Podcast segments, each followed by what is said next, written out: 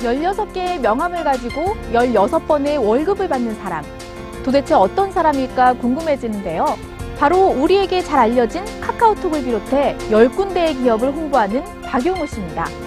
요즘 청소년들이 가장 만나고 싶은 강연자이자 국내 유일의 관점 디자이너인 박용우 씨를 뉴스인에서 만났습니다. 관점 디자이너라는 직업을 새로 만드셨어요. 관점 디자이너가 무슨 일을 하는 사람인가요? 홍보가 넓으롱 알릴 보자가 돼 있잖아요. 그래서 넓게 알리는 게 과연 목적이 될 수 있나 이런 생각을 하다가 아니다.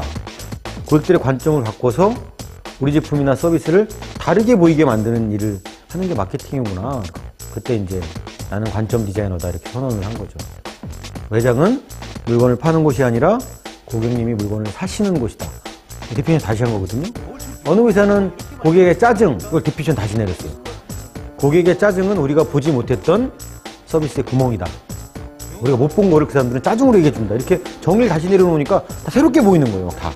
카카오톡은 메신저로 접근을 한 게 아니에요. 문자를 공짜로 보낼 수 있다. 이런 관점을 주니까 사람들은 아, 내 문자비를 아껴주는 고마운 앱이 된 거죠. 음. 똑같은 정의를 내리면 똑같은 룰에 의해서 싸우는 거예요. 그럼 힘센 사람이 이길 수밖에 없어요. 근데 그런 사람들이 이길 수 있는 방법은 관점을 바꾸는 거죠.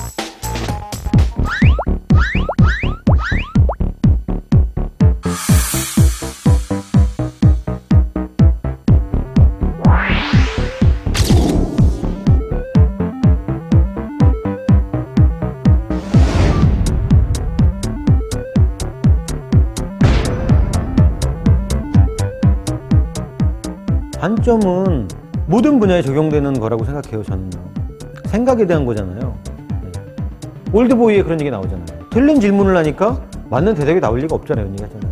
왜 15년 동안 가둬놨다가 아니라 왜 너를 딱 15년 만에 풀어줬을까를 생각해야지, 이런 거예요. 15년 동안 가둬놓은 갇힌 생각. 왜 딱 풀어줬을까? 열린 생각. 생각을 열어야지만 보인다는 거예요, 답이. 참 고민이 많은 사회라고 할 수 있는데 우리들은 그러면 어떤 관점을 가지고 살아가야 될까요? 자극받는 게 뭐냐는 거예요. 유지하는 게 뭐냐는 거예요. 의미 있는 게 뭐냐는 거예요. 이력서 대신 내재 가치 설명서를 써라.